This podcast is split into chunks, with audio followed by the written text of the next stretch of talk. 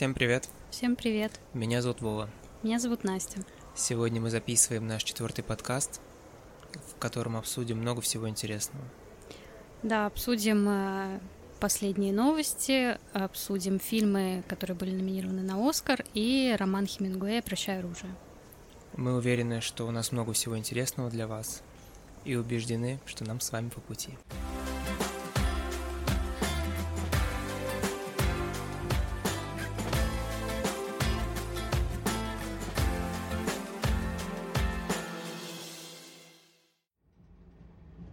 Мы записываем наш четвертый подкаст 14 апреля, и сегодня на улице очень крутая погода.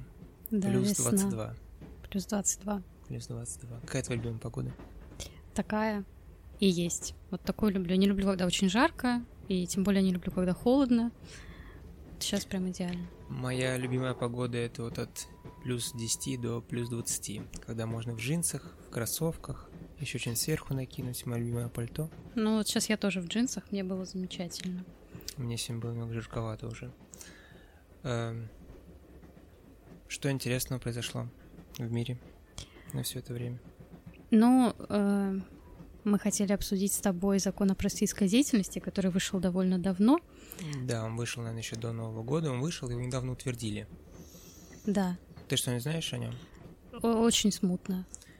Эм, Ну, я тоже не особо эксперт. Если вам очень это интересно, то у редакции вышло интересное расследование, где рассказывают не только об этом законе э, и кого он вообще коснется, но и вообще образование в России.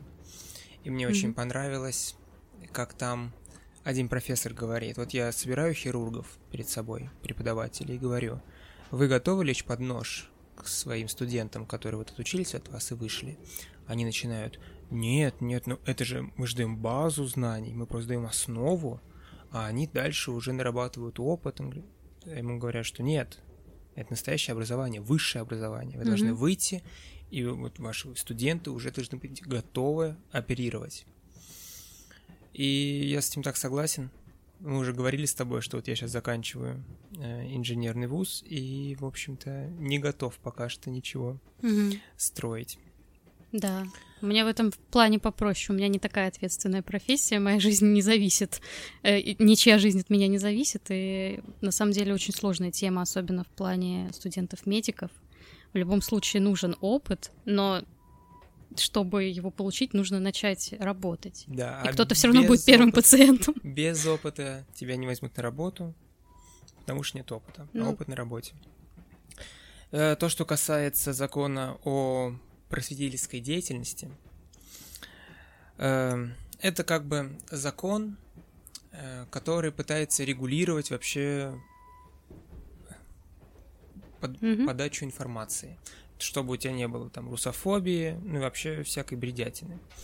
Э, С одной стороны, в этом есть кое-что положительное, потому что все еще можно найти каналы антипрививочников, которые говорят, что прививки это вообще ужас ужасный. Можно найти каналы антинаучников, которые говорят, что Земля плоская, а американцев на Луне не было.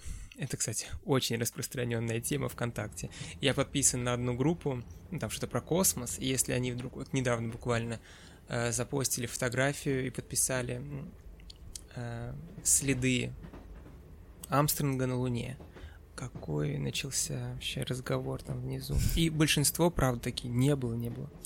Э, Если вам интересно, почему я верю, что были, потому что э, есть интервью с Леоновым, Мгм. это первый человек, который Мгм. вышел в открытый космос, и он такой, ну что, дураки? Мы же сидели, и мы сами видели на своих приборах, что они там есть, они там были. И поэтому для него это вообще не- без сомнений, а кому доверять, как не настоящему космонавту советскому. Так вот, э, почему это хорошо? Потому что вот, возможно, будут контролироваться некоторые совсем уж глупости. Почему это плохо? Потому что это, как всегда, э, непонятно, как будет организовано. То есть в идеале любая просветительская деятельность будет проходить через какой-то орган, который будет решать, это нормально, интересно, или это что-то вообще бред, который не должен выйти в массы. Ну, в общем, это цензура. Цензура. Внимание, вопрос. Мы с тобой просветительская деятельность? Ну, я думаю, что да, конечно. Ну, можно с этим отнести. да. И я более чем уверен, что ни один орган не будет заниматься тем, чтобы послушать непопулярный пока что подкаст двух студентов. Значит, мы будем ну, как бы нарушать закон, но как бы всем будет все равно, потому что мы недостаточно популярны. А что, какая ответственность за это налагается? Ответственность, вот, э, обращайся к редакции, к пивовару, он тебе обязательно расскажет, потому что вот все очень склизко и непонятно. Просто это не должно проходить без этого, то есть должен отправлять туда запрос, свой материал, его отсматривают, рассматривают и говорят тебе, да, выкладывай, или нет. И почему об этом очень много говорят математики, э, журнал N плюс 1, интернет-журнал, потому что иногда лекции самые интересные, они получаются очень внезапно. Ну, то есть приехал какой-нибудь американский астрофизик, э, где-то здесь с кем-то разговаривать, кто-то узнал, что он здесь, такой, давай ты быстренько придешь, расскажешь нашим студентам что-нибудь. И он такой, да, давай. Никто специально не летит в Россию, чтобы какую-то лекцию. Ну, летят иногда, но Мгм. не всегда. А тут получается, что мы должны сначала запрос отправить, а можно ли? И это будет обрабатываться сколько? Месяц? Две недели? Год? Сколько это будет обрабатываться? Кто, когда придет ответ? Наверное, если ты ректор МГУ, то твой запрос будет быстро обрабатываться. А если ты... Так обрабатывается материал готовый, допустим, если приезжает э, какой-нибудь физик и так далее из Америки, вы с ним записываете какой-то материал, обрабатывается же потом сам материал, а не запрос на то, можно ли пообщаться с этим человеком. Я думаю, что так как этот человек уже во время самой лекции будет заниматься просветительской деятельностью для тех, кто в аудитории, то уже с самого начала он будет проверяться, он вообще что раньше говорил. Вот понимаешь, как все это вот непонятно. Да. И, как всегда, одна, один вопрос. Это же делается для того, чтобы уже постфактум, когда что-то где-то не понравится, сказать, «Э-э, вот это удалить, и удалят. Мгм. То есть вот такие вопросы, они очень неприятные. Многие об этом говорят. Я говорю, в редакции прекрасное расследование, обязательно посмотрите. Я настоящий амбассадор канала редакции. Не думаю, что я им сильно помогаю. Я на это надеюсь. Еще мы с тобой за последнее время посмотрели много фильмов про... ну, Немного, два. Про суды. Да. В основном, конечно, американские, потому что это было 12 разгневанных мужчин, классика американская. И сейчас вышел номинированный на Оскар э, Суд, Суд над Чикагской Чикагской семеркой. семеркой, да. А, Давай быстренько. Про первый фильм мы говорили в предыдущих подкастах. Обязательно послушайте В третьем выпуске. в третьем выпуске. А сейчас поговорим про номинанта на Оскар. Ты его Да. посмотрела? Да, я посмотрела. Как он тебе? Мне понравилось. Не скажу, что 10 из 10, допустим, но э, я, в принципе, люблю фильмы, которые основаны на реальных событиях, на каких-то исторических событиях. Плюс мне понравилось просто визуально, как он выглядит. Э, я раньше вообще, в принципе, на такое не обращала внимания, когда смотрела фильм, и сейчас обращаю, потому что понимаю, что это не только создано для того, чтобы эстетически было красиво, а то, что это как-то все равно завязано со всем остальным, со всеми остальными составляющими фильма. Мне понравилось. Да, мне тоже очень понравился. Потому что, во-первых, это Коротко, очень- давай о чем вообще фильм? Да, фильм о том, что э, во время Вьетнамской войны были, понятное дело, организации, которые говорили, что воюете ни за что, люди не понимают за что, люди умирают, и выходили бунтовать. Ну, не бунтовать. Ну, на митинге. На митинге, да. Очень тоже актуальная тема. И их вроде как не пропускали, их как немножко блокировали, из-за этого они немного злились. Э, Они собирались какими-то кучками, и вот как-то собирались в большие кучи, их надо было как-то регулировать. И вот что-то слово за слово, те не так поняли, эти недопоняли, и были все-таки какие-то столкновения. И за эти столкновения все-таки решили судить организаторов каждой из этих ячеек. Будь то там какие-то хиппи, будь это м, Чёрные члены, пантеры члены там были. партии, Да-да-да, там партии, партии. разные, да. А, будь это, да, банда Черной Пантеры, звучит грубо, но ребята вроде как несли мир. И вот их судят. А, Мне очень понравился фильм, потому что, во-первых, интересно наблюдать за- судом, вот таким Да, вот, да, когда да. да, там даже судья был не очень-то справедливый. Он, ему была, у него была такая некая установка все-таки. Мгм. Но это было интересно. Интересно то, как прокурор в какой-то момент э, понял, что он занимается не очень хорошим делом и обвиняет, в принципе, хороших людей. А во-вторых, э, как интересно можно рассказать о войне, не показывая войну. Ну, то есть, Мгм. как много ты знаешь вообще про Вьетнамскую войну? Не очень. Вот и я знаю, да, какие-то прям вот мимолетные факты. А тут вроде как смотришь про суд, но в то же время интереснейшая драма также и про Вьетнамскую войну. И я всегда думал, что почему мы так много говорим про Великую Отечественную. Конечно, не надо говорить, тем более, что мы находимся в преддверии 9 мая. Но а почему бы вот не сделать подобный фильм, одновре- одновременно и развлекательный, и интересный с точки зрения истории? Про, например, чеченские войны, афганскую. Ну, это прям... Потому что если кто-нибудь возьмет это делать, это будет что-то очень кровавое, это будет прям бои, Мгм. слезы, не знаю, отрубленные руки. Я до сих пор вспоминаю, как нас с тобой э, в средней школе повели на Брестскую крепость. Ты была, нет?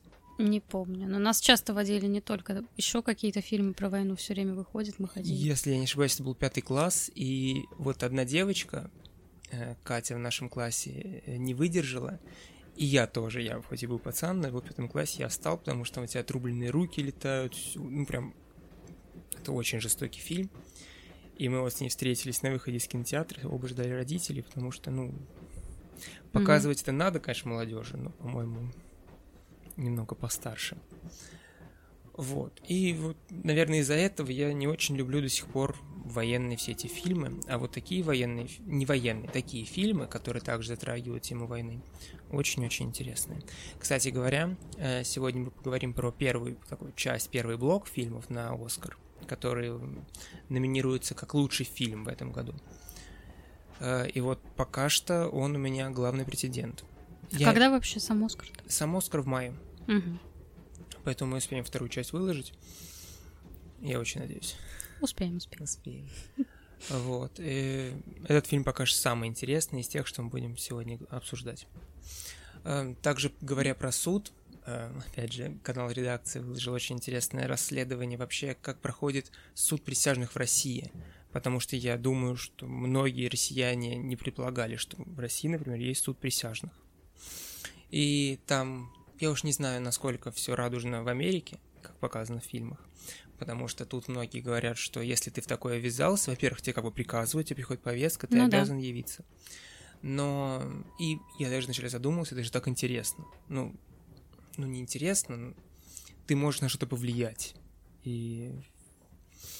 Но в то же время говорят, что это порой затягивается на полгода, на год. Тебе просто вот ты должен явиться, должен явиться, так через неделю каждую ходишь, и я думаю, что это сложно объяснить работодателю, что ты пытаешься заняться чем-то полезным. Там, по-моему, тебе выплачивает государство какую-то сумму за то, что ты туда ходишь. да, не очень выплачивают. Но эта сумма меньше, чем твоя зарплата. Да. И еще есть проблема, когда некоторые присяжные относятся к этому очень неформально, могут выпить еще что-то, потому что Мгм. еще есть проблема, что можно потом пересмотреть дело. Ну, то есть э, сначала присяжные говорят, что он не виновен, а через полгода все пересматривается, виновен и посадят. Такие уже есть примеры в России. Э, Вот такой у меня вопрос назрел. Как ты думаешь, э, что лучше, вот суд присяжных или обычный суд российский, в, которых, в котором очень мало, это факт, очень мало оправдательных э, приговоров, очень мало. Чаще всего э, приговор дает срок или наказание, и это принимают. Э, то есть, что лучше? Ну, не что лучше, что для тебя менее агрессивно, если невиновного человека посадили в тюрьму, или суд присяжных освободил Но это, убийцу. это Ну, то есть, если мы говорим про обычный суд, то есть больше вероятности, что посадят невиновного. Если мы говорим про суд присяжных, есть больше вероятности, что отпустят виновного. И вот Почему? что... Ну, потому что вообще суд присяжных, если вот э, говорить о фильме «12 разгневанных мужчин», если уж ты при- э, выносишь жесткий приговор там за убийство, то у тебя должны быть железные факты, абсолютно железные. Прям все вот, чтобы вся картина сложилась, чтобы были свидетелем, абсолютно все факты. Но чаще всего таких фактов нету, потому что, ну, есть что-то косвенное, что-то... Ну, не всегда есть железобетонные факты. И поэтому присяжные говорят, ну, нету железнобетонных фактов, поэтому мы все-таки склоняемся к чему-то, не к самому строгому наказанию. Не знаю, по моей женской логике это вообще максимально странно, что в суд присяжных зовут э, обычных людей, которые, во-первых, э, вполне вероятно, что у них не такая высокая степень гражданской ответственности, чтобы к этому подойти серьезно и действительно там как-то впрягаться за чью-то судьбу, скажем так. Я не понимаю, почему так происходит, почему это не люди там с юридическим образованием хотя бы. Ты просто на своих человеческих э, каких-то домыслах и ощущениях должен понять, преступник это или нет. Это так работает? Ну, ты должен выслушать всех, и прокурора, и адвоката, и сделать для себя вывод определенный. Ну, выбрать, э, что лучше, отпустить э, виновного или посадить невиновного, я не знаю, мне кажется, это невозможно. Это ужасно, что это происходит. Э, так устроена жизнь, так устроена система, я не знаю. Всегда есть фактор там человеческой ошибки и так далее. Или каких-то сфабрикованных дел и так далее. Ну, я не знаю, это сложно. Ты можешь выбрать? Нет, наверное, я не могу выбрать. Хочется, так как мы живем в России, сказать, что все-таки суд присяжных. Если бы меня когда-нибудь в жизни будут за что-то судить, пожалуйста, пусть это будет суд присяжных. Но э, также говоря о Навальном, что будет суд присяжных, там в редакции это есть в расследовании. Что будет суд присяжных, то, скорее всего, э, был бы другой приговор. С другой стороны, вот какой-нибудь сейчас шумевший ангарский нет, не Ангарский, это другой маньяк. Ну, маньяк, да. про Какой которого, да, Собчак маньяк. сделал ужасное интервью. А, Собчак, Скопинский. Да, да. Э, вот отпустили бы его, потому что, ну, там, конечно, были железобетонные доказательства, но кто-нибудь кого-нибудь подобного отпустишь, как присяжному, ну, это сложно. Вот тебе отпустили. пришла, пришла тебе повестка. Да, я, и у тебя вот я на весах либо ты сейчас отпустишь убийцу, который убьет кого-то другого, и это отчасти будет вина на тебе, или ты посадишь невиновного и вообще потом спать всю жизнь не будешь, потому что человек в тюрьме сидит. Да, я бы не хотела лично, чтобы мне такая возможность выпала. С одной стороны, да, логично, что когда э, судят несколько людей и какое-то там решение выносят, это более объективное, наверное, решение. Но нет, я бы не хотела. Это очень... Во-первых, э, нужно ну, я не знаю, мне нужно, мне кажется, нужно хотя бы минимально разбираться вообще в судебном процессе, чтобы что-то там, э, какое-то свое слово вставить. Ну, я с тобой согласен. А, Еще одна из самых таких нашумевших сейчас новостей это про то, что Россия все войска, ну, очень много войск Начинается. к границе Украины. Мы про это совершенно говорить не будем, потому что мы об этом абсолютно не разбираемся. Но пусть это будет некая подводочка к нашей книге, которую мы сегодня прочитали. Это «Прощай оружие» mm-hmm. Хемингуэя. Хочешь про книгу? Да, ну, давай. про книгу. В книге мы явно разбираемся чуть лучше, чем во всей этой политике. Мы надеемся, что мы сможем когда-нибудь в ближайшее время позвать специалиста, который с нами об этом поговорит и расскажет. Mm. Посмотрим. Как тебе книга? А, расскажем сюжет? Да. Я думаю. Он простой и понятный. Да, давай я начну. Начинай.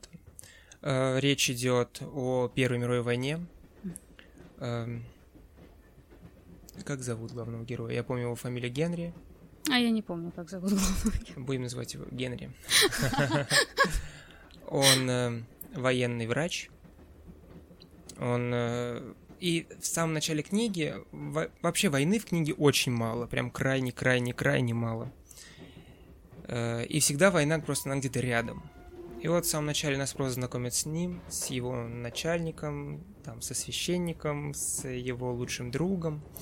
Э, потом то, как он знакомится с некоторой Кэтрин, к которой он сначала отнесся очень пренебрежительно, ну так, интрижка. Но затем после ранения, вот это был единственный, мне кажется, такой военный отрывочек, когда он э, приезжает на военную линию, угу. И там даже не во время войны просто снаряд с самолета падает, и его шатер с его коллегами э, взрывают. У него повреждение ноги очень сильное. Причем там я даже запутался иногда, потому что в некоторых мне показалось, что там пишут, что вообще разлетелось в разные стороны у него коленка, что она болтается у него, а потом вроде все нормально. Ну вот, но его отправляют в хорошую медицинскую часть, подальше от линии фронта, и по стечению обстоятельств ее отправляют туда тоже, как медсестру. И вот уже там он начинает осознавать, что он в нее просто невероятно влюблен, хотя на фронте он, конечно, говорил, она у него спрашивала, ты меня сильно любишь? И он такой, да. И надпись «Соврал я». Эм, что было дальше? А версия должна быть смешная. Ну, дальше, если вкратце, покороче расскажу, заканчивается все трагически, я не знаю, будем делать спойлеры? Не, подожди, ты прям в самый конец. Так, ладно. Но мы же не будем пересказывать всю книгу. Ну... Книга, да, о военных событиях, о том... В том-то дело, что она не о военных событиях. Там Нет. самая большая часть книги это именно вот их роман во время госпиталя. Да, но все разворачивается на фоне войны. Ключевая тема это война, Она которая всегда, ведет да, к смерти. Где-то рядом эта война. Хорошо, вкратце. Его Ну, отправляют вкратце- обратно на фронт. Там он тоже особо не успевает повоевать, потому что они проигрывают, и все войска начинают отступать.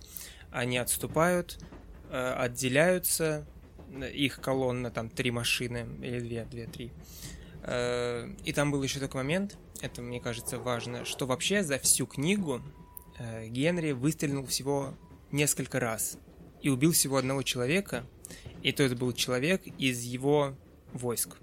Он убил за неподчинение. Он сказал там остаться, когда у них машина, чтобы попытаться машину эту достать. А из других, из других войск, но с его стороны, со стороны Антанты, если мы говорим про Первую мировую войну, а, они начинают уходить, потому что не слушаются его, он приказывает, они все равно уходят, и он стреляет, и вот за всю войну он делает всего один выстрел в человека, это вот в своего же соратника, Да. и убивает его. Дальше они, там, долгое у них довольно-таки путешествие к своим, они добираются до своих, а когда они добираются до этой колонны, то там есть полицейская, военная полиция, которая выхватывает его и говорит, что ты, что ты здесь делаешь? Он такой, я отбился от своих. Они ему не верят, потому что ходит слух, что среди своих много немцев, которые одевают форму итальянскую, потому что это происходит на территории Италии. Мгм.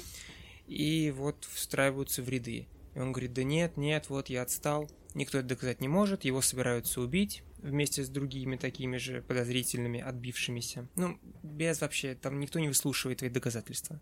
Просто ты отбился от своих, значит, ты, возможно, не тот. И вот пока там расстреливали другого, он убегает. Убегает через реку, переплывает. Затем у него небольшое путешествие до своей возлюбленной, к ней в город. Забирает ее, и они начинают жить немного вместе. Потом э, они понимают, что их уже преследуют, так как недавно он был здесь в форме, а сейчас он здесь в гражданском. И они совершают опасное путешествие на лодке из Италии в Швейцарию. В Швейцарии долгое описание, как они прекрасно живут. А, она беременна. А она, да, беременна. И в конце концов э, роды, в которых погибает и сама Кэтрин, и ребенок. Вот, это если коротко о сюжете. Очень коротко. Очень, очень, да, коротко. Книжка, конечно, не очень большая, но на события... Но судя по Вовиному пересказу, да, книжка в тысячу страниц. Ну ладно, расскажи о своих впечатлениях. Мои впечатления. Ну, мы, я познакомился с Хемингуэем. Я, конечно, читал в школе «Старик и море», но, Мгм. честно говоря, очень мало чего помню. Сюжет помню, но как он писал и что такое, может, даже не обращал внимания в школе на все это. Э, Мне нравится, как он пишет, он интересно описывает, он э, делает довольно емкие предложения. Мгм, Так, как-то мне приятнее, когда без всех этих тысячи оборотов, мгм. Ди причастных, причастных всех, возможно. Поэтому мне понравилось, как он пишет. Но сама книга мне показалась немного скучной. Э, Мне показалось, что сам герой очень странный. Я, честно говоря, надеялся, что в конце не будет настолько отвратительного концовки такой ужасной, что в конце они просто поймут, что на войне они, конечно, любили друг друга, а вот теперь в мирное время любовь подугасла. Вот я думал, что такая будет концовка, и она будет такой поучительной и интересной. Я на это надеялся. Но нет, потому что у них были прям максимально слащавые отношения. Там почти в каждом их диалоге про «ты меня любишь, конечно, а ты меня, конечно». И вот это прям в каждом диалоге mm-hmm. практически. Ты веришь в их любовь? Вот ты прям поверила, читая, что эти люди невероятно влюблены друг в друга, у них вообще счастливая жизнь будет. Угу. То, что счастливая жизнь, нет. Но я я читала просто во второй раз эту книгу, я не помню, чего я ожидала, когда читала в первый раз. Но мне кажется, что когда ты читаешь книгу про войну, ты ожидаешь в конце смерть, а не то, о чем подумал ты. Поэтому, скорее всего, я осознавала и тогда, когда читала в первый раз, что будет конец такой. Когда они перебрались в Швейцарию, там было настолько ну, страниц, наверное, 50 просто о том, как они живут. Счастливы живут и как они рады. И я понимал, что, ну, а зачем это вставлять? Если бы все было хорошо, кончилось бы все, как они пересекли, вот, приехали в Швейцарию, все хорошо. Но ну, когда... все не могло быть хорошо. Он дезертировал из армии, во-первых. Ожидалось, что как минимум с ним что-то случится. Э, во-вторых, так часто тоже делается, знаешь, есть такой небольшой период счастья, и тебе кажется, вот все наладилось, у них все хорошо, но ты понимаешь, что что-то случится. Вот даются им эти дни, там недели, месяцы любви и спокойствия, а потом ну, понятно да, ну, было, что что-то произойдет, тем более то, на фоне войны. Настолько все было хорошо, что уже начал предчувствовать, что концовка будет какая-то уж совсем страшная. Угу. Сам главный герой. Во-первых, он э, награжден. Вряд ли, конечно, медаль ему придет, так как он дезертир, но должны были за его ранение. Ранение он получил совершенно случайно, он просто сидел в палатке и ел. Он э, сказал, да, я, я ел сыр. Я когда, это... когда ему его друг э, сообщал о том, что его хотят э, наградить, и все допытывался до него, э, может быть, ты совершил какой-то подвиг? Нет, я ел сыр. Да, ну, по крайней мере, он себя не хвалил, он честно Хорошая говорил. ирония получилась. Да, э, то есть вот его там, потом отправился в больницу, больнице не было военных действий, он вернулся обратно, сразу стал отступать. Единственный раз, когда он пострелял, это в своего, и при том, что сам через буквально пару дней, сколько там времени прошло, он сам стал дезертиром. Угу. Ну, есть... это все к тому, что человеческой натуре претит вся эта э, движуха военная, так, что... самое главное, что мы... Этого, конечно, не было в книге, но все говорят, что это основано на реальных событиях и жизни Хемингуэя. Он сам записался в армию, сам туда поехал, он же американец. Угу. Он не должен был, не, не обязан был участвовать в этой войне. Он просто записался, поехал, тут осознал, что вообще это все не то. И, конечно же, эта книжка абсолютно пацифистская, то есть там почти в каждом mm-hmm. диалоге между солдат э, фраза типа «эта война абсолютно глупая, зачем мы вообще воюем, что происходит, мы хотим домой». Mm-hmm. В этом ключе... Ну да, в этом и основная суть. Да, основная суть, что война — это самое ужасное вообще, что может быть. Да. По поводу того, что книжка скучная, я не знаю, э, в принципе, книжка про войну, и она написана в ключе, как и все остальные книжки про войну, и все остальные книжки, там, не знаю, Ремарка и так далее, всех вот этих представителей потерянного поколения. Если хочется что-то поинтереснее у Хемингуэя, я лично считаю, что это не лучшая его книжка, на мое субъективное мнение, это не моя любимая, хотя я его очень люблю, и я согласна про то, как он пишет, что мне тоже очень это все близко. Вот, если хочется чего-то еще у Хемингуэя, то я бы посоветовала почитать его книжки не про войну, например, «Праздник, который всегда с тобой», где описывается Париж, знаменитый Хемингуэевский и так далее, где там Пикассо ходит, э, Фиджеральд и так далее. Вот э, если такая атмосфера ближе, то можно почитать это у Хемингуэя. А так, ну, не знаю, скучно, не скучно. Ну, вряд ли там был бы какой-то ну, супер поворот. Не поворот, я просто рассчитывал на какой-то более-менее сюжет. А так это пару месяцев жизни солдата, который сам пришел ну, на войну. Да, и тип, потом сам типичная история просто одного из миллиардов тех времен. Да. Чего не отнять, так это то, что так как это все происходит в Италии, помимо того, что очень красивые виды вокруг, они постоянно перебиваются вином и сыром, и все это прям красочная картинка перед тобой. Вот это хемингуэевская тоже черта. Эти места, которые там описываются, это те места, где я училась. Да? Да, там постоянно повторяется название города, в котором я училась. Панты.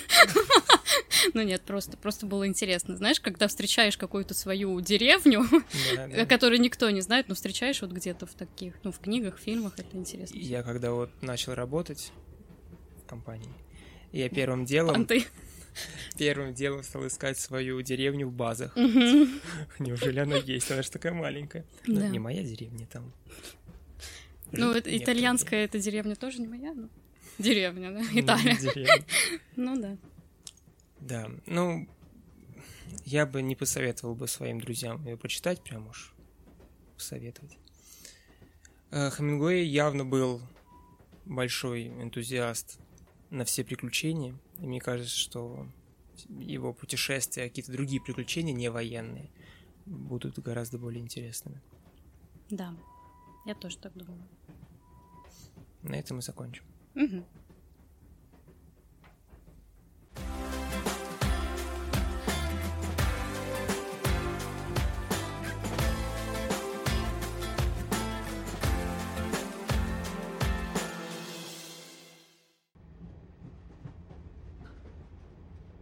Итак, мы далее продолжаем обсуждать фильмы на Оскар. Мы посмотрели четыре фильма, ну, я. Э, Один из них это фильм «Манк». Фильм «Манк», который вышел на Netflix, снял его э, Дэвид Финчер.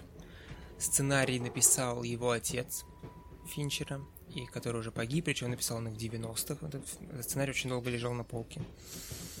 О чем фильм? Фильм о э, Германе Манкевиче. Манк его все звали. Это сценарист сороковых, который в том числе написал э, «Гражданина Кейна», о котором мы говорили пару Мгм. подкастов назад. И вот так как я знал «Гражданина Кейна», и вообще фильм построен на времени, когда он писал «Гражданина Кейна», и какие события привели к тому, что вот он написал свою лучшую работу. И как вообще там взаимосвязан режиссер Кейна, Орсон Уэллс. Фильм получился не на зрителя. Ну, то есть он и вышел на Netflix, потому что в кинотеатрах маловероятно он прошел бы хорошо. Я думаю, это из-за пандемии. Отчасти из-за пандемии, отчасти потому что, как минимум, для того, чтобы посмотреть этот фильм, чтобы понять его, тебе нужно сначала посмотреть «Гражданина Кейна». Мгм. Это фильм 40-х годов, который все критики просто облизывают, что он великий, а он, ну, он великий, но если ты не знаешь всей предыстории, то он покажет тебе обычным, даже немного скучным. И вот Манк такой же. Он тоже, он снят в черно-белом, Мгм. он э, личный, в нем очень много отсылок. Конечно, я все не нашел, но подмечал для себя отсылок к гражданину Кейну, такой амаш некий. Э, Гарри Олдман, который играет главную роль, скорее всего, мне так кажется, получит Оскар за этот фильм. Ну, он, как всегда, прекрасен. Я очень люблю Гарри Олдмана. Э, Прекрасный актер. Я даже не знаю, что еще добавить про этот фильм. Я просто говорю, что критики будут в восторге. Если вы смотрели «Гражданина Кейна», посмотрите. Если вам понравился «Гражданин Кейн», посмотрите «Манка». Он тоже, он в таком же стиле. Музыка просто прекрасная. Есть пару забавных моментов, где я даже посмеялся. Э, Хороший фильм, но на своего зрителя. Далее «Звук металла». Это бельгийский фильм, о котором сейчас тоже очень много говорят. Э, Снял его Дариус Мардер. Вряд ли кто-то о нем до сегодняшнего не слышал.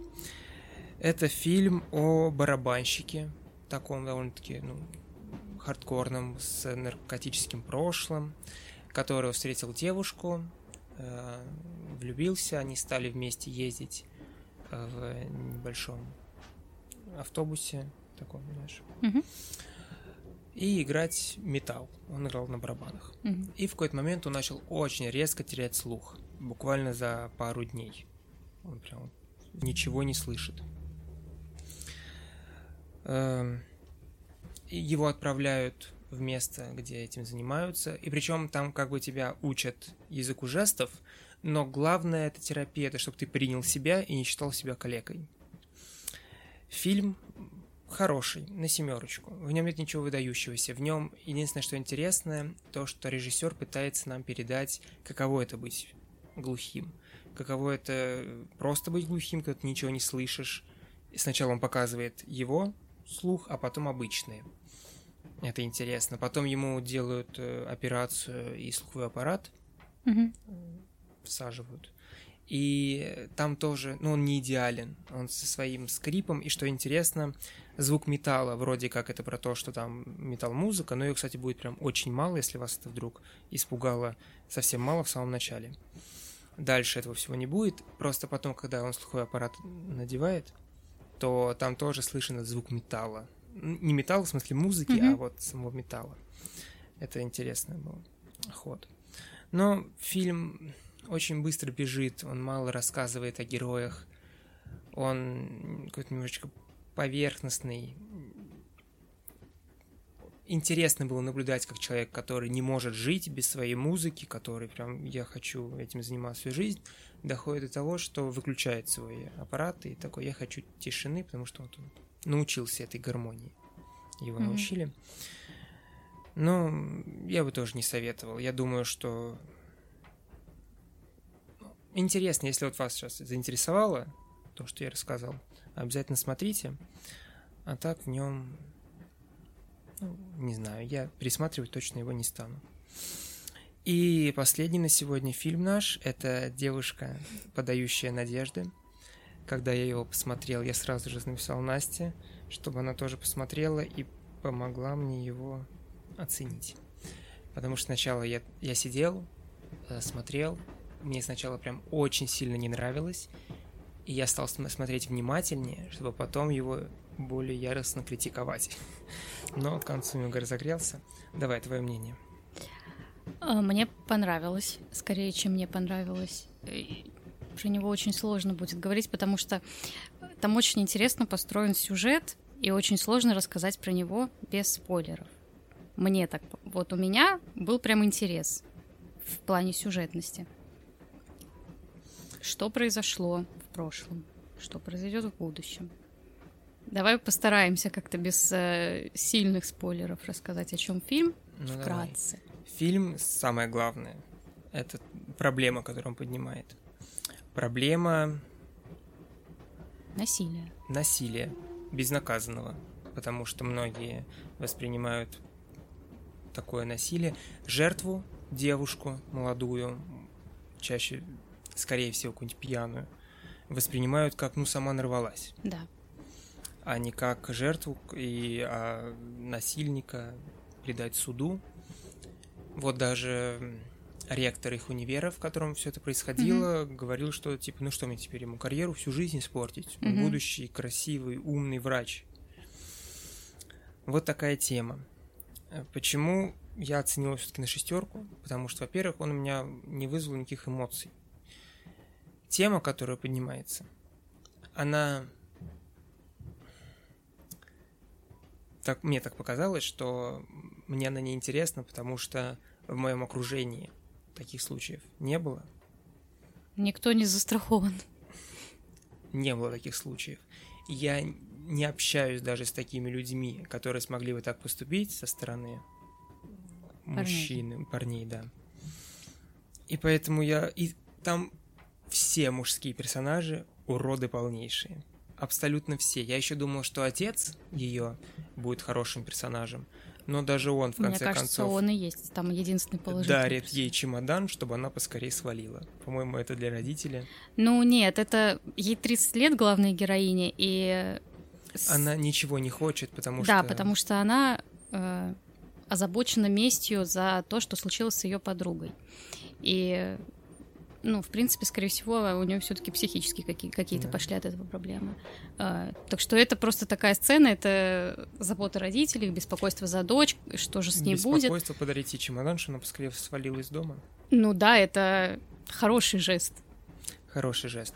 Но все остальные мужчины, ну это Все прям- остальные, да. Но, ну, конечно, ну, тяжеловато на это смотреть. Я, понимаешь, просто... со стороны мужчины. Да. Когда ты смотришь фильм, в котором есть уроды, и ты понимаешь, да, они правда есть. Или когда тебе показывают фильм, где все мужчины уроды, И это как бы, ну, видимо, это аксиома фильма, а значит, я тоже урод, наверное, в, в глазах автора. Но нет, идея же не в том, что там есть и женские персонажи тоже отрицательные. Ее подруга, например, которая э, завязана вот на этой всей линии основной идеи о том, что когда девушка, с девушкой такое случается, она об этом рассказывает, часто обвинения летят в твою сторону, ты выпила, там, конечно, тебе никто не поверил, если ты такая, сякая, поэтому не только в сторону мужчин там э, агрессивный взгляд направлен, но, не знаю, мне кажется, просто это важная проблема, и, возможно, у нас в стране большинство людей отреагирует так, как ты на этот фильм. Потому что мы, мне кажется, наше общество менее развито пока в этом отношении, чем, допустим, западное. В каком смысле? Мы менее развиты, чтобы даже поднимать такую тему? Чтобы осознавать, что это важно, и чтобы ну да, чтобы реагировать на это, не, на таких э, девушек, с которыми так происходит. Не так, что это ты там пьяная была, ты виновата в этом, ты сама, ты так оделась. Это же постоянно сейчас такое я постоянно такое вижу. Ну, может быть, не когда что-то прям такое Но ужасное это же случается. это глупые стереотипы к мужчинам и женщинам. Э, женщина надела на себя короткое, короткую юбку, она, скорее всего, проститутка. Да. Мужчина, который не добился самых больших высот, неудачник и дурачок. Ну, Вов, это разные вещи ты сравниваешь по... Ты не понимаешь. Ты это не разное. Поним... Вот именно. Ну, это правда разное. Ну почему? Это одни, это просто стереотипы. Да, но из стереотипа про женщин могут э, там и идти глобальнейшие последствия и психологические травмы. Из того, что ты привел про мужчин. Мы сегодня уже говорили про скопинского маньяка, угу. и если посмотреть его какие-то интервью и психологов, которые говорят о нем, то главное вот становление его личности это его мама определенная, которая, я не помню, относилась, по-моему, слишком строго, ну прям он угу. боялся женщин. И женщины, которые его воспринимали, ну, как точно не партнера. И вот вырос такой человек. Это же тоже своего рода вот влияние женщин на мужчину со стереотипами. Ты должен быть сильным. Ну, что он такой, да, дохленький такой, ну, мужчинка. Ну и что, ты хочешь опять же сказать, что женщины, которые его до такого довели, э, и которых он насиловал, они сами в этом виноваты? Да нет, конечно. Я просто говорю, что э, отношение, стереотипное отношение к мужчинам тоже приводит к серьезным последствиям. Но он просто, просто не неадекватен. потому что чаще всего мужчины стереотипно сильнее. Просто потому что ну, да. мужчина скорее пойдет заниматься футболом с пацанами, чем девочка. Просто еще в фильме важная мысль, мне кажется, про то, оправдываешь ты себя спустя годы, или ты осознаешь, признаешь, там приносишь извинения, как, допустим, было с адвокатом вот эта линия. Он да, тоже выведен адвокат... в конце более-менее положительным, ну, не положительным. Это явно не единственное дело адвоката, где он вел себя как скотина, и он там уже сам пришел к тому, что он бросил свою адвокатскую деятельность и решил, что все, мне пора бы искупиться. Здесь я сейчас не говорю, что так надо, я просто говорю, что чуть сложнее признаться, прийти в полицию, когда только что получил в Америке медицинское образование, многомиллионное, это просто, ну, сложнее им было. Так она этого и не требует, мне кажется. Вот эта сцена с адвокатом э, супер важная и показательная, по-моему. Э, вкратце, извините, без спойлеров не получается.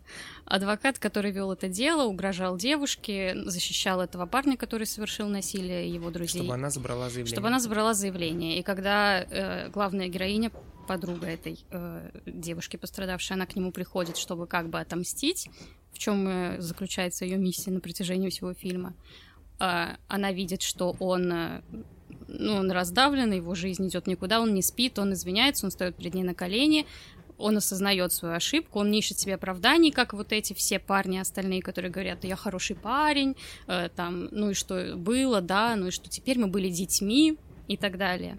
И вот в этом, мне кажется, тоже ключевой момент. Ей не требовалось там отнести видеозапись со, со всем этим действием в полицию, посадить их там и так далее. Ей нужно было, чтобы они поняли и помнили ее подругу. Вот в этом ее заключительном монологе тоже она. Я приношу говорит. заранее огромное извинение за то, что я сейчас вспомню. Но та громкая история с Шурыгиной, Шурыгиной Я об этом думала. Мне кажется, что вся Россия против нее. Да, но А ты? Я думала об этом э, вчера, когда посмотрела этот фильм. Я была тогда тоже. Просто она очень.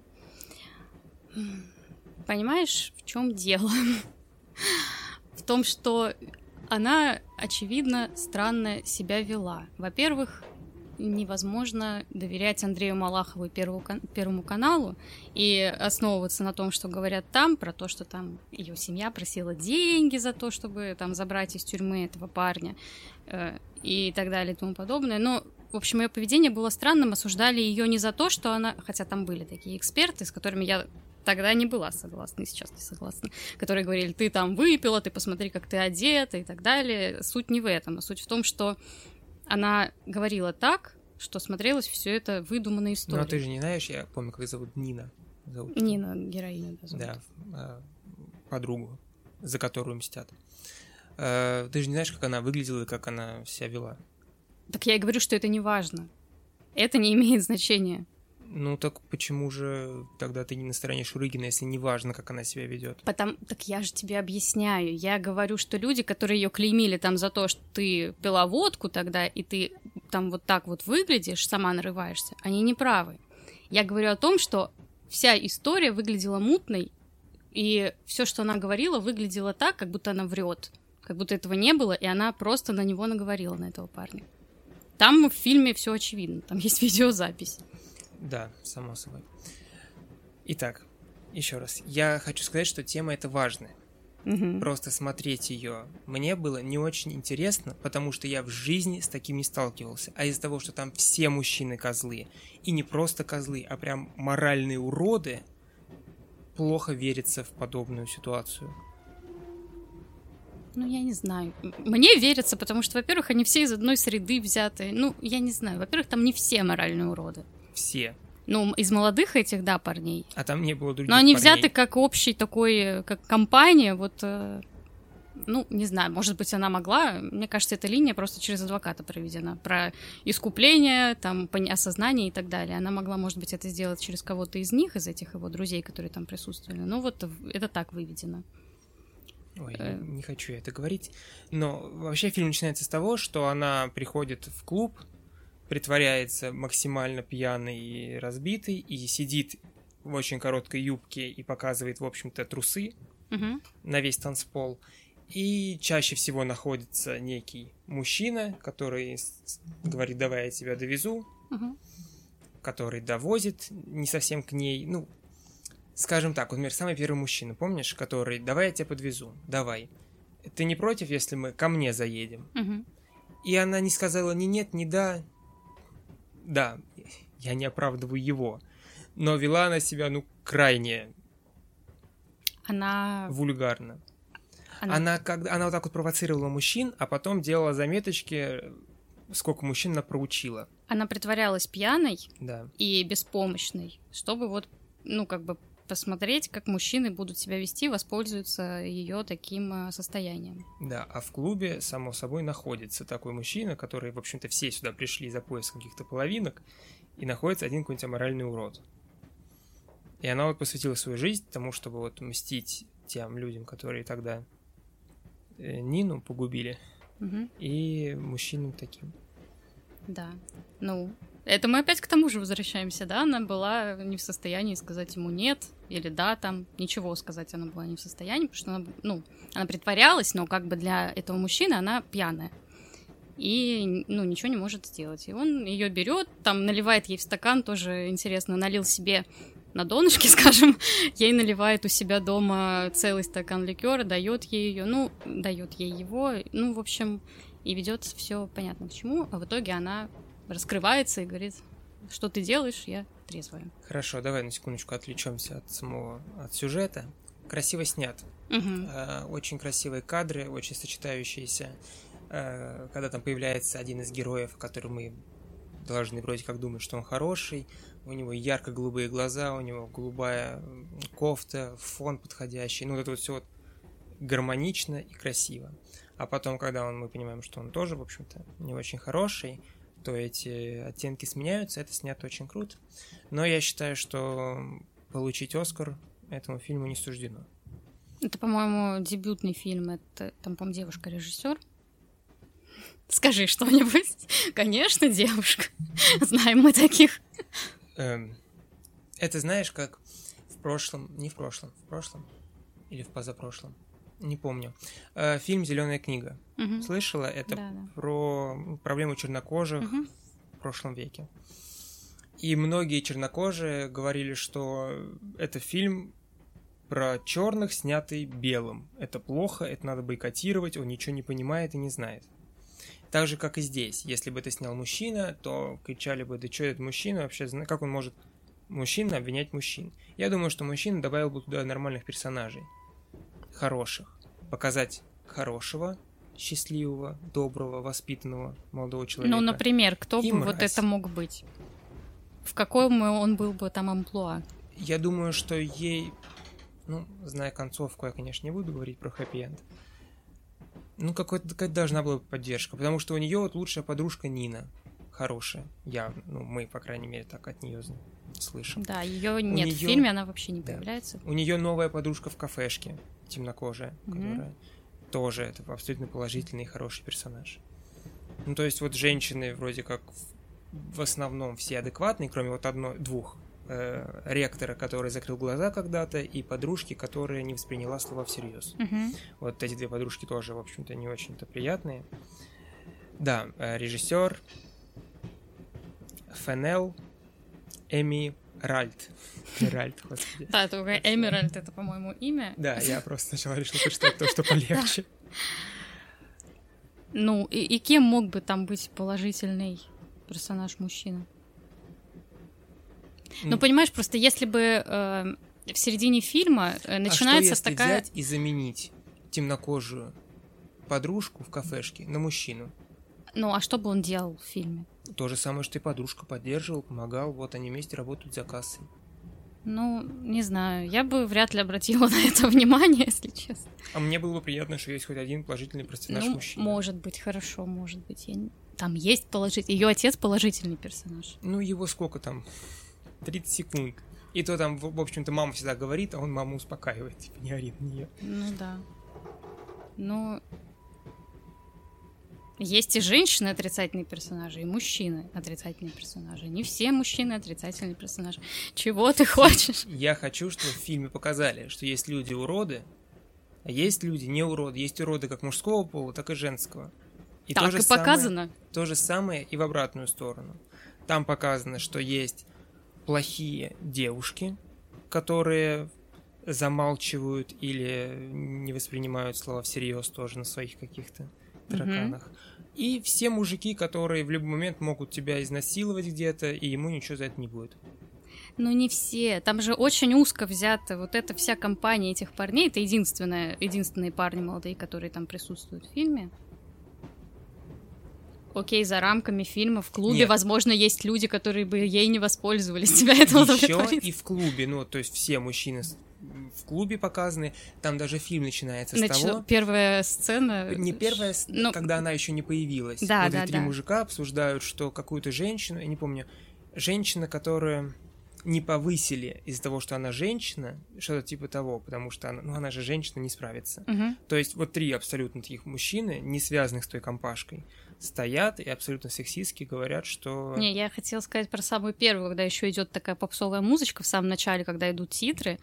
Э, Крупным планом показано в клубе э, танцующие мужчины таких не молодых Мгм. лет, э, вообще не свежих, с пивными животиками, с... и показана камера идет по уровню пояса.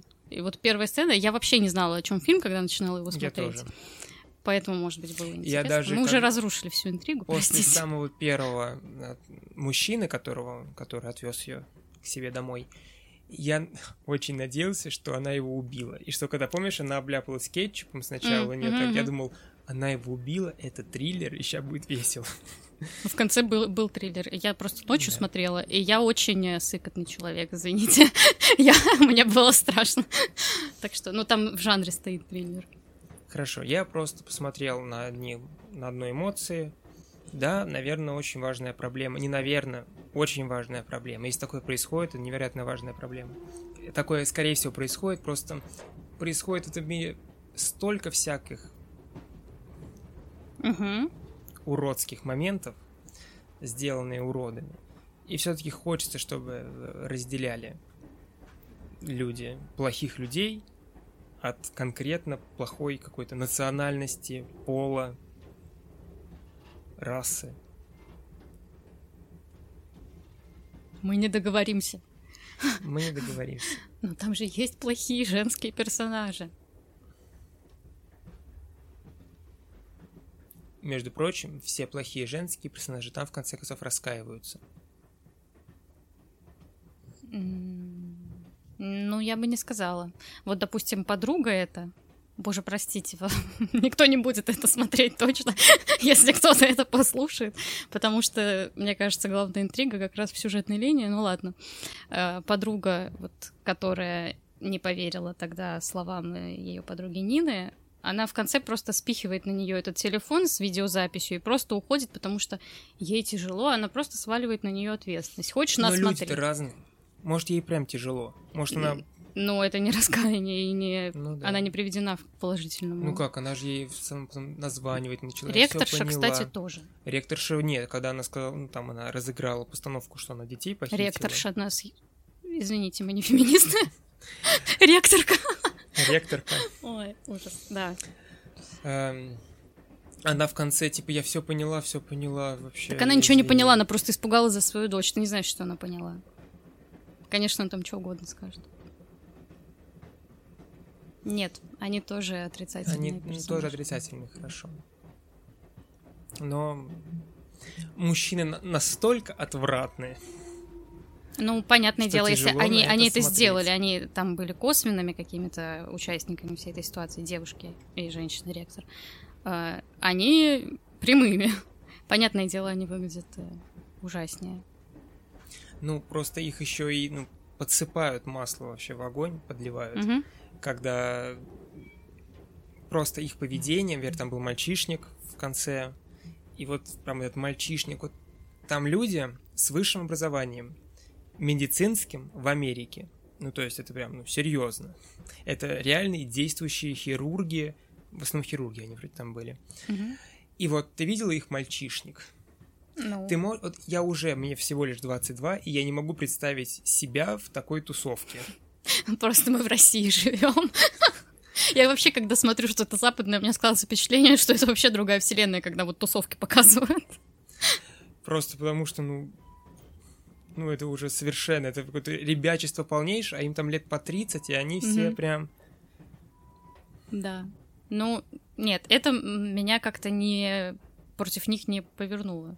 Не знаю, было ли это тоже задумано, чтобы добить их, ну, зрителя, какие они сволочи. Но не знаю. Я на это как-то не очень обратила внимание. По-моему, там достаточно того, что они просто сделали по факту, чтобы понимать, что... Хорошо. Э, Давай подведем итог. На данном этапе посмотрим 4 фильма. На самом деле впереди более тяжелые 4 фильма. Я отбирал для себя что-нибудь хотя бы кроме драмы, чтобы было перечислении категорий в кинопоиске. Э, Впереди у нас вообще сплошняком драмы. Э, Я люблю драму. Отлично. Пока что на этот момент мое личное мнение, что суд над Чикагской семеркой одновременно умный, хорошо снятый и для большой аудитории людей. То есть самый интересный фильм из всех. Ну, я как бы два фильма посмотрела, не могу, я даже не могу сказать, какой мне понравился больше, они просто очень разные. Но мне оба понравились. Я бы оба посоветовала посмотреть, несмотря на то, что Вове не нравится второй фильм. Мне не, не нравится. У меня есть шкала оценки. Я уже лет 10 ставлю всему оценки в кинопоиске. Кстати говоря, если вы в Телеграме видите в квадратных скобках оценку, это сугубо наша точка зрения, чаще всего моя, но все же. То есть, если что, это мы просто. Мы же, это же наш блог, и мы ставим свою оценку.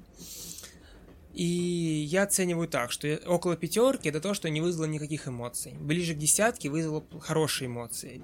В смысле не то, что радостные, а если, не знаю, фильм «Мост Терабитию» я заплакал, то значит, что режиссер сделал все правильно. Ну, лет-то Ну. тебе тогда сколько было? Фильм старый. Два года назад я это смотрел. Реально? Да. Это последний фильм, на котором я заплакал.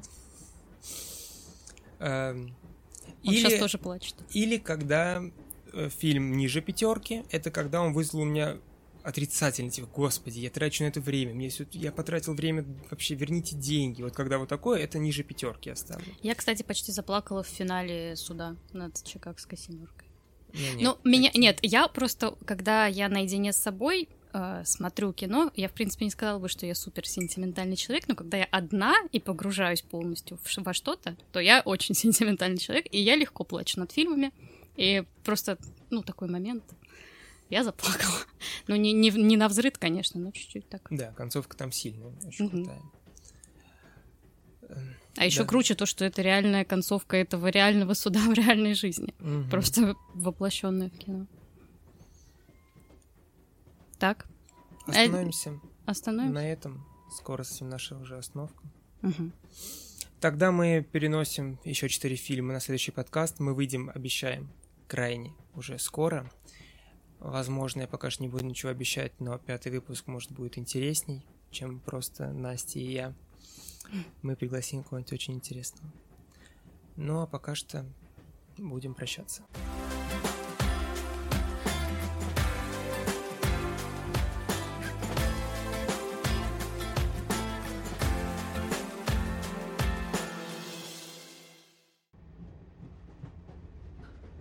Таким вышел наш четвертый выпуск. Надеюсь, вам понравилось наши споры. Э, В следующий раз принесем больше новостей. Вторую часть э, Оскарано... еще не оскароносных номинантов на Оскар. Э, Что мы почитать, выберем на следующий выпуск, мы выложим у нас в телеграм-канале. Мы уже вовсю ведем телеграм-канал, обязательно подписывайтесь. э, Хэштег подкаст нам по пути. Там мы выкладываем все книги, все фильмы, о которых разговариваем, просто делимся интересным контентом из интернета. Все, что нам, все, чем нам хочется с вами поделиться, все там. Обязательно подписывайтесь, поддерживайте нас. Э, Мы есть на всех-всех-всех платформах. Совсем скоро появимся еще и на Ютубе, пока что видео-аудио. Э, Большое спасибо, что провели это время с нами. Спасибо, всем пока. Всем пока.